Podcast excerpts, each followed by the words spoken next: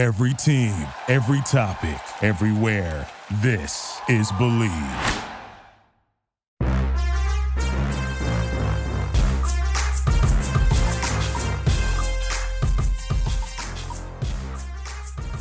Welcome to Sports Time Machine here on the Bleav Podcast Network, the number one podcast network for professionals. I'm Anna Kagarakis, and each week we head down memory lane as I take you back in time and remember some of the greatest moments in sports history. Leave your flux capacitor at home. All you need to do is subscribe to the show on iTunes or any of your other favorite directories like Spotify, Google Play, Stitcher, Luminary, and TuneIn. Now, there are moments that define not only a team and its players, but also a franchise. Moments that make you ponder if that play didn't happen, how would it have altered a team's course? It's easy to look back and analyze what went right and what went wrong, but no one can ever truly predict the future and what could have been. There's too many variables. Now, there's one point in time in the San Francisco 49ers history that stands out as the pinnacle moment that began it all the catch. Now, the 49ers went through an incredible stretch of five championships in 14 seasons, a dynastic run that made Joe Montana a household name. The beginning of the magic all points to January 10th, 1982, the NFC Championship game against the Dallas Cowboys. I'll be joined in a bit by Ray Ratto, sports columnist and Bay Area radio host for 95.7 The Game in San Francisco. Now, Ray had a front row seat to the action that day. He was covering the game, but has what many sports reporters don't actually have. And that's proof that he was there. Because there's a famous picture of the catch by Dwight that was on the front page of the San Francisco Examiner. And while everyone is enamored by the phenomenal catch from number 87, someone you can't miss right behind him is Ray. I talked to Ray about the picture, what it was like that day, and what could have happened if that play didn't happen? It's a great conversation. You don't want to miss it. But first, let's set the stage. A cool January night at Candlestick Park. It's the NFC Championship between the Cowboys and an up and coming 49ers team. The Cowboys dominated the NFC since the conference's inception in 1970. But this was a new decade. Three months before the conference championship, Dallas was embarrassed by the Niners, losing 45 to 14.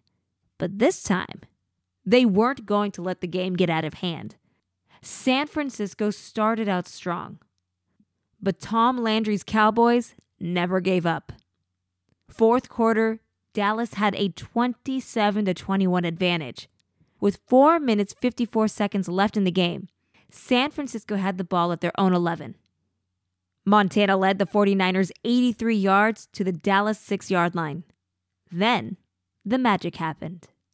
58 seconds on the clock, third and three.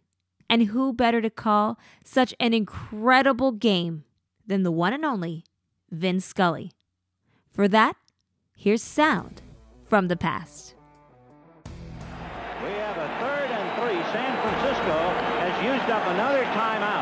You have 59 seconds left in the game.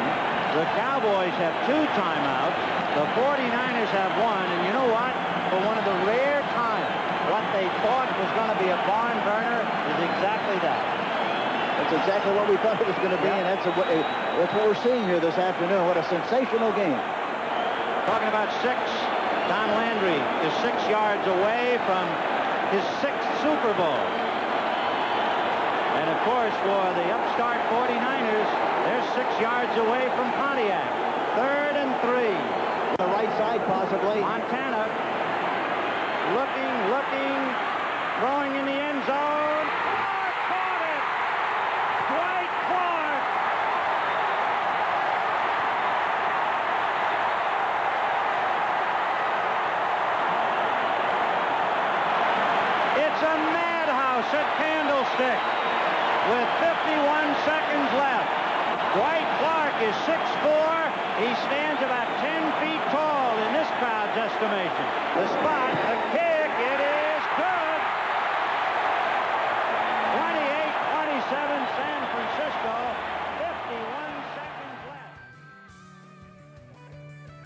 Sound courtesy of the NFL and CBS. I can never get enough Vin Scully. He's so poetic and paints an incredible picture. We've heard what he saw in the booth. But now let's get another perspective of the catch from Ray Ratto. Roads? Where we're going, we don't need roads.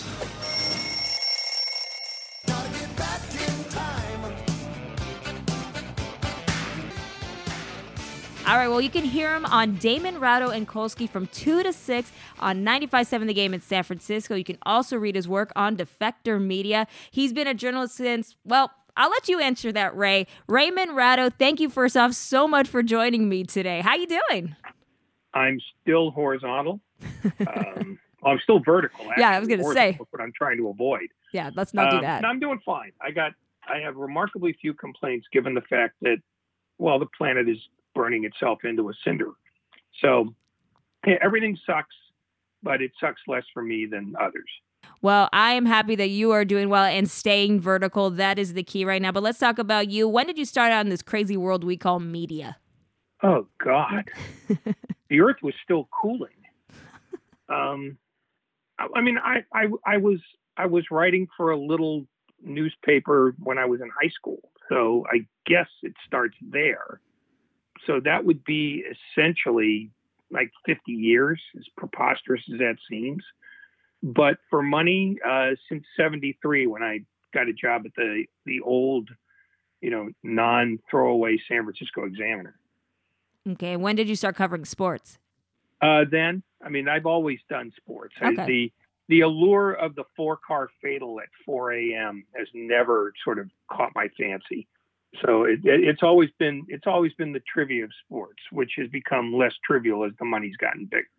Well, now I earlier just played the highlights of the catch, but before we get talking about the play itself in a bit, one of the things, big reason why I want to talk to you about the catch is that you were right there. And if you look at that iconic picture that was in the San Francisco Examiner of Dwight Clark making the catch, you see a little bit younger version of Raymond Ratto in the background, young journalist at the time. I'm just thinking it must have been surreal to think that you were part of that moment. What was it like being so up close and personal? Well, it it didn't seem like a big deal at the time, only because at Candlestick Park, that's how all the writers and and media people got downstairs. They had to walk through the you know they had to walk through the stands, um, get down on the field, and then walk around the field to the other side to get closer to where the locker rooms were. So I didn't really think of it as some sort of iconic bit of brilliance because it wasn't. It was what everybody did. Um, when we got when we all got downstairs, um, 49ers had the ball and they were marching.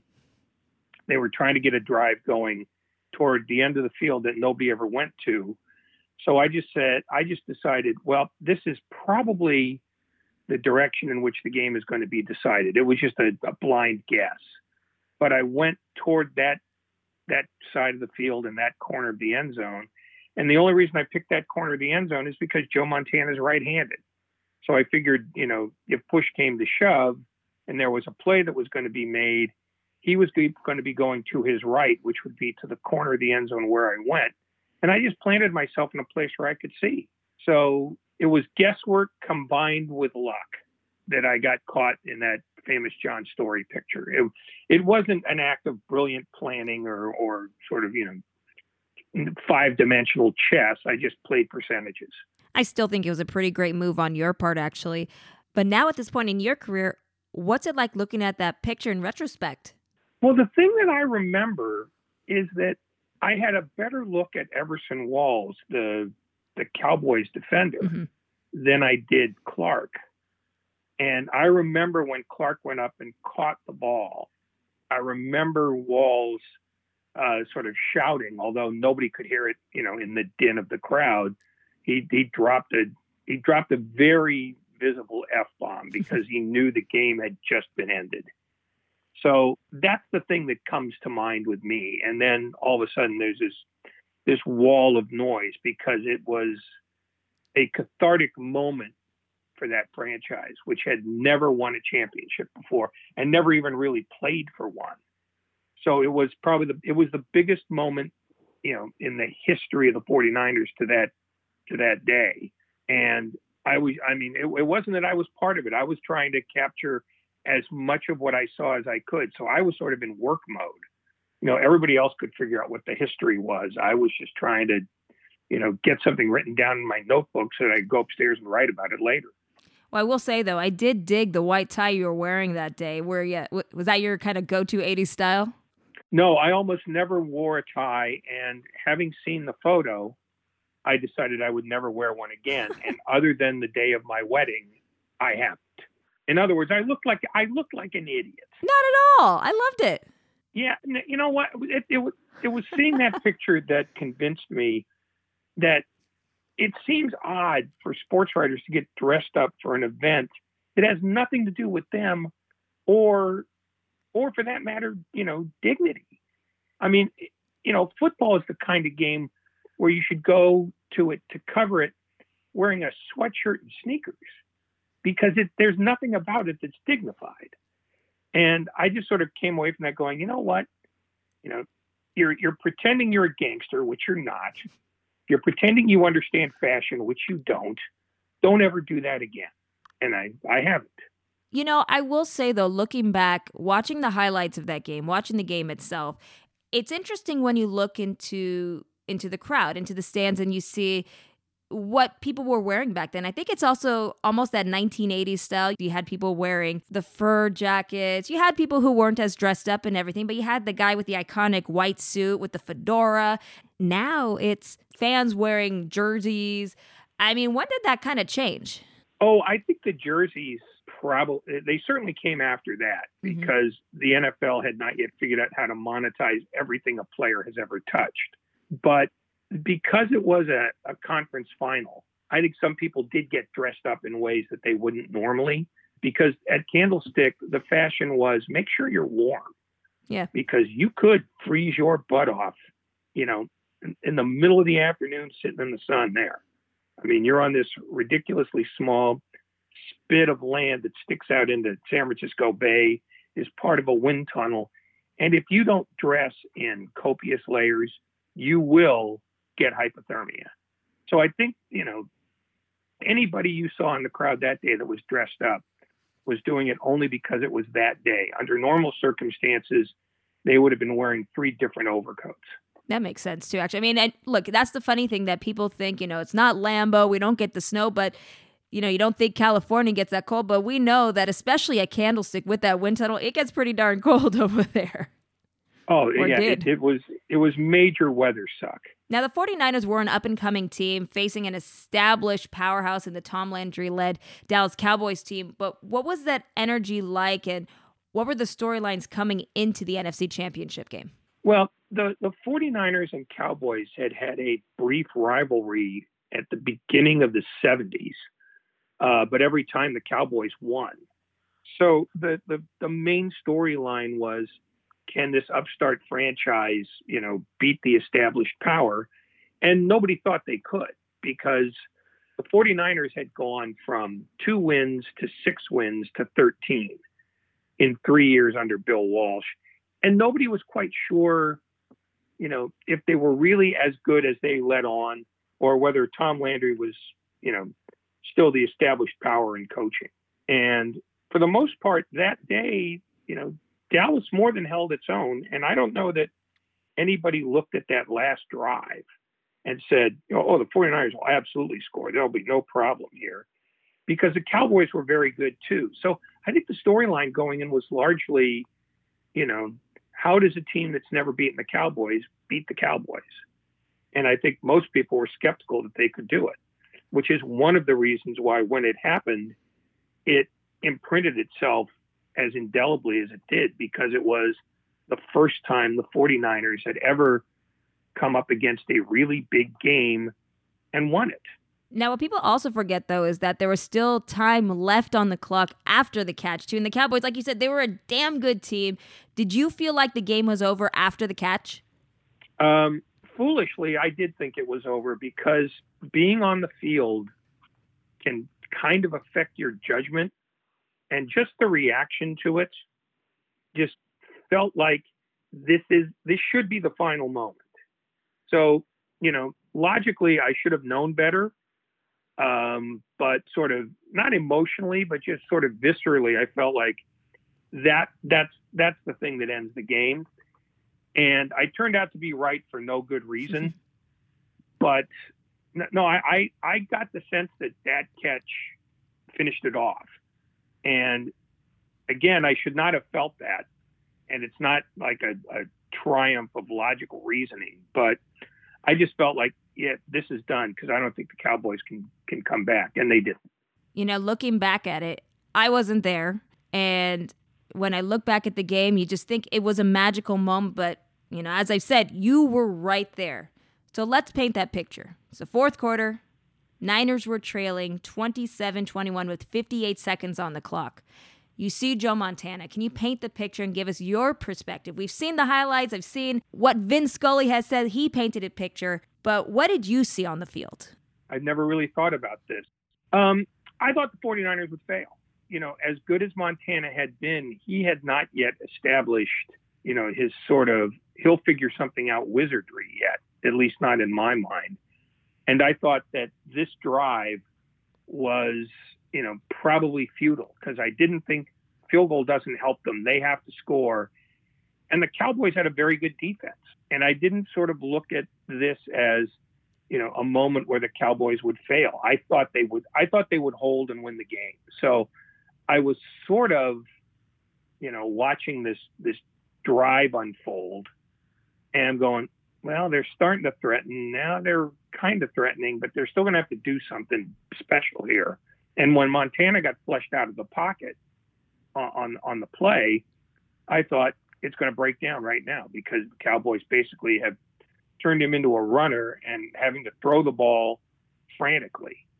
And I never thought for a minute because I, you know, I I didn't have sort of the fisheye view of everything that Dwight Clark was the guy who you would throw to to make that play. I mean, I would have thought. I mean, this is how much I was wrong about everything. I would have thought that the guy that Montana would have looked for was Freddie Solomon. Right. But he and Clark had a simpatico, and Clark, who was not like a great athlete, still figured out how to get open because there was a, you know, there was space between him and Walls. And Montana spotted him and threw it, and you know what happened. But my lizard brain thought that none of that would happen and that the Cowboys would hold and they'd we'd watch the game with them kneeling and killing the clock. So that's why you shouldn't be talking to me because I know nothing.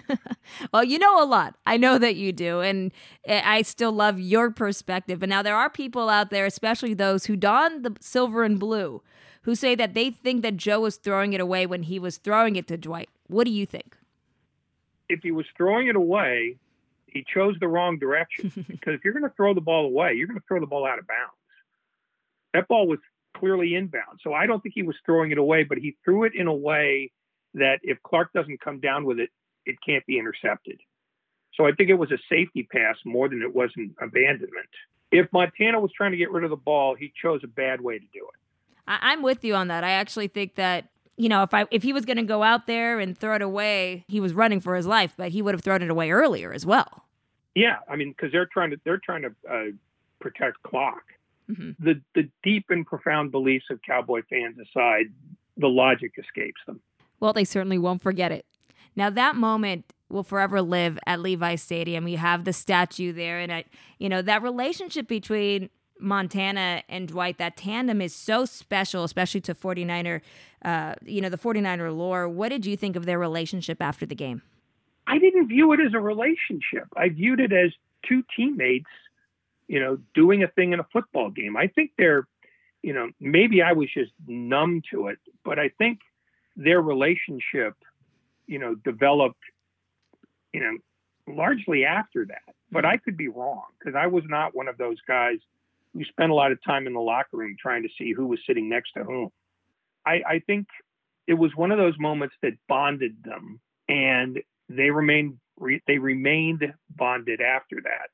But at the time, it never says, "Oh, these are these are the two best friends on the team getting together to you know unify a unify a city and an area." I just thought it was quarterback throwing to wide receiver because he's the only option. My whatever romantic uh, or sort of friendship bond that was you know that was happening, it it escaped me at the time. I just thought it was a football play.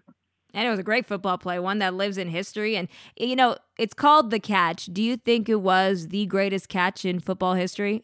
There's always the one thing about history is the longer it lasts, the the more it is, you know, sort of glorified. But there have been more famous catches. I mean, the, the David Tyree helmet catch mm-hmm. that helped the Giants win a Super Bowl is probably as big.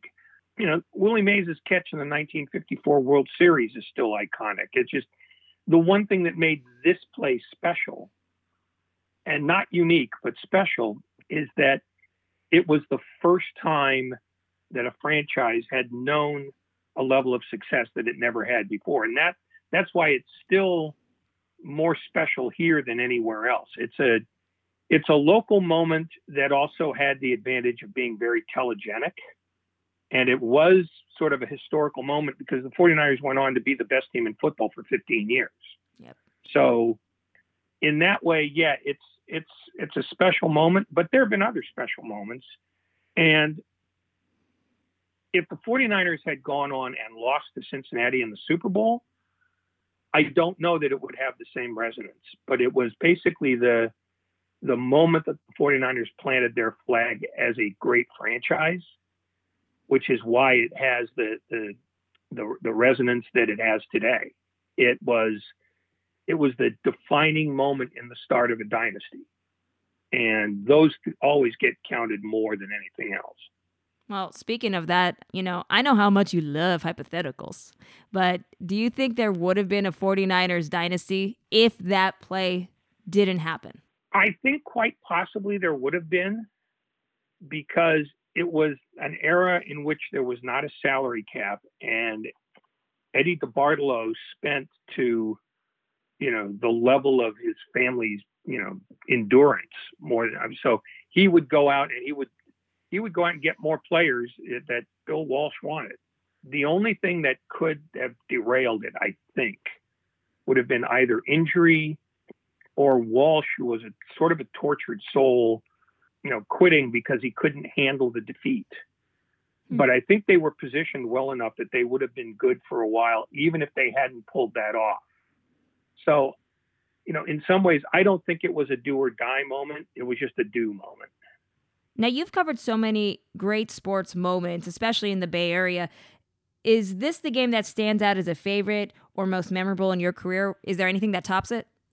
Oh, the Bird Magic game, uh, the national championship game in 1979. Um, yeah, there have been a number of them. This is among them, but it's not, you know, it's not head and shoulders ahead of all the others because when I'm covering an event, I'm trying to detach myself from it so that I can get sort of a better sense of what it all means.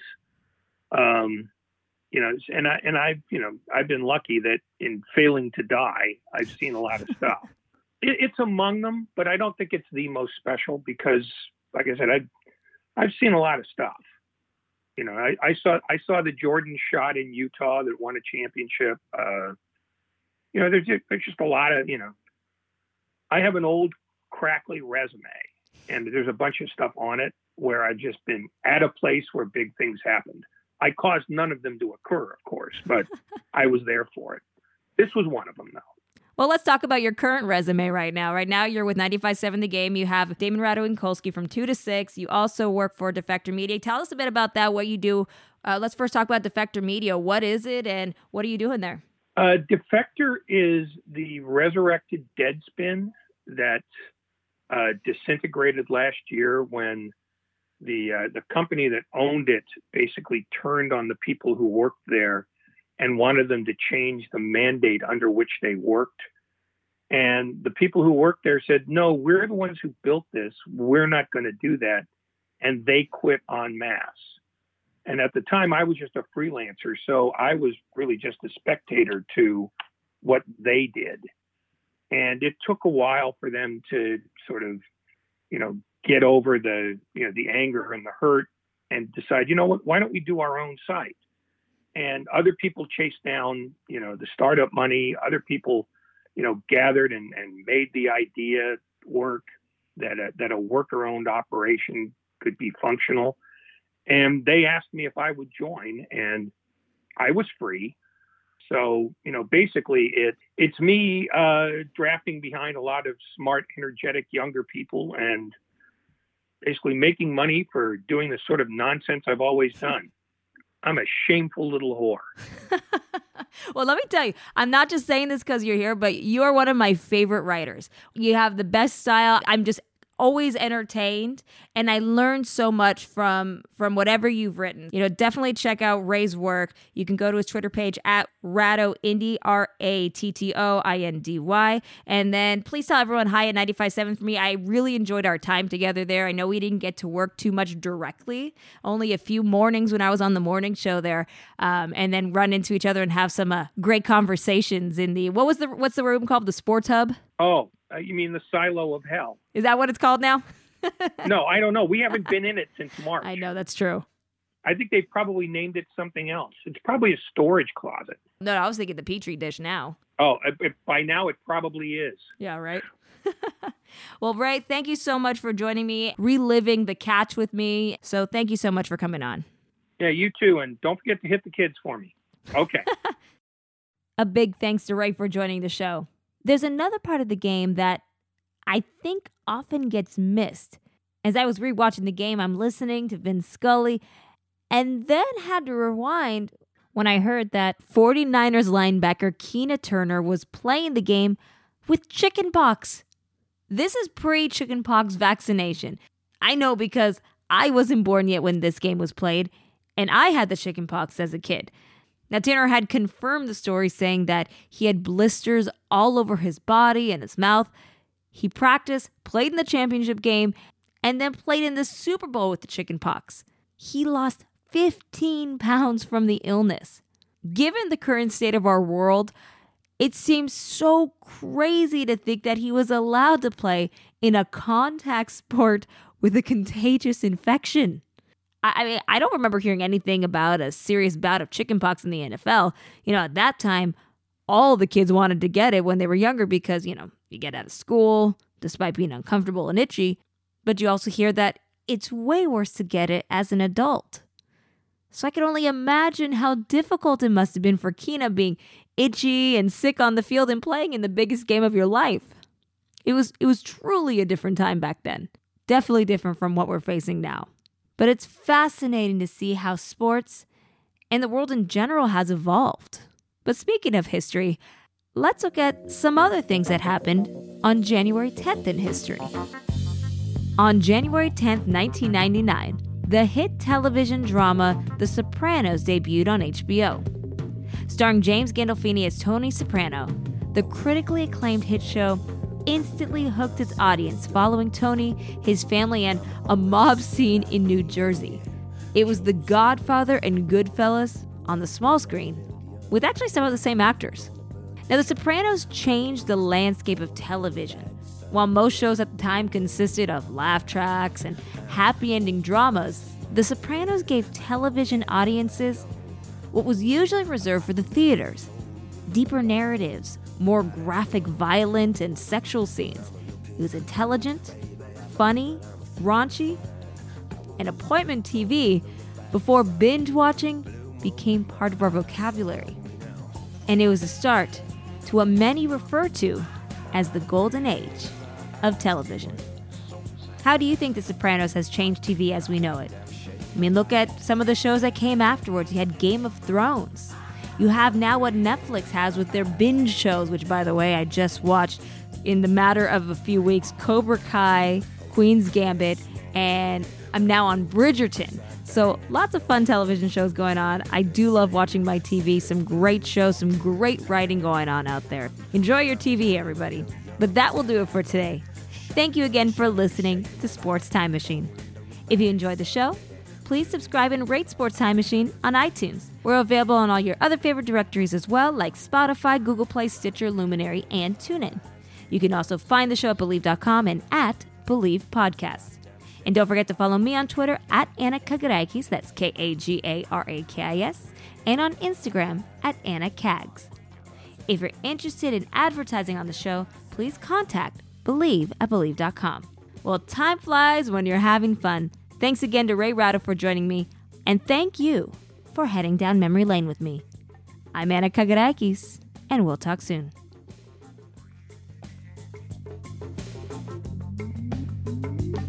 Sent from above, oh Mr. Dwayne Love. I woke up this morning, everything was going right. Half past ten, my head was going ding dong, ringing like a bell from my head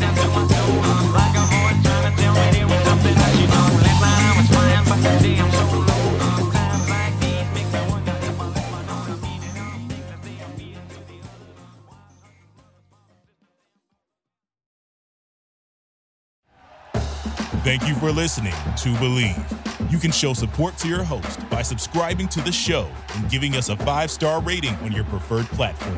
Check us out at Bleav.com and search for B L E A V on YouTube.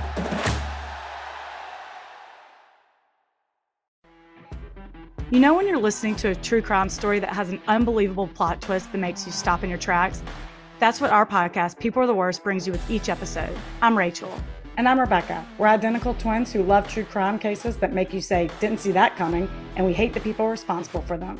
Listen to People Are the Worst now on Apple, Spotify, or wherever you get your podcasts.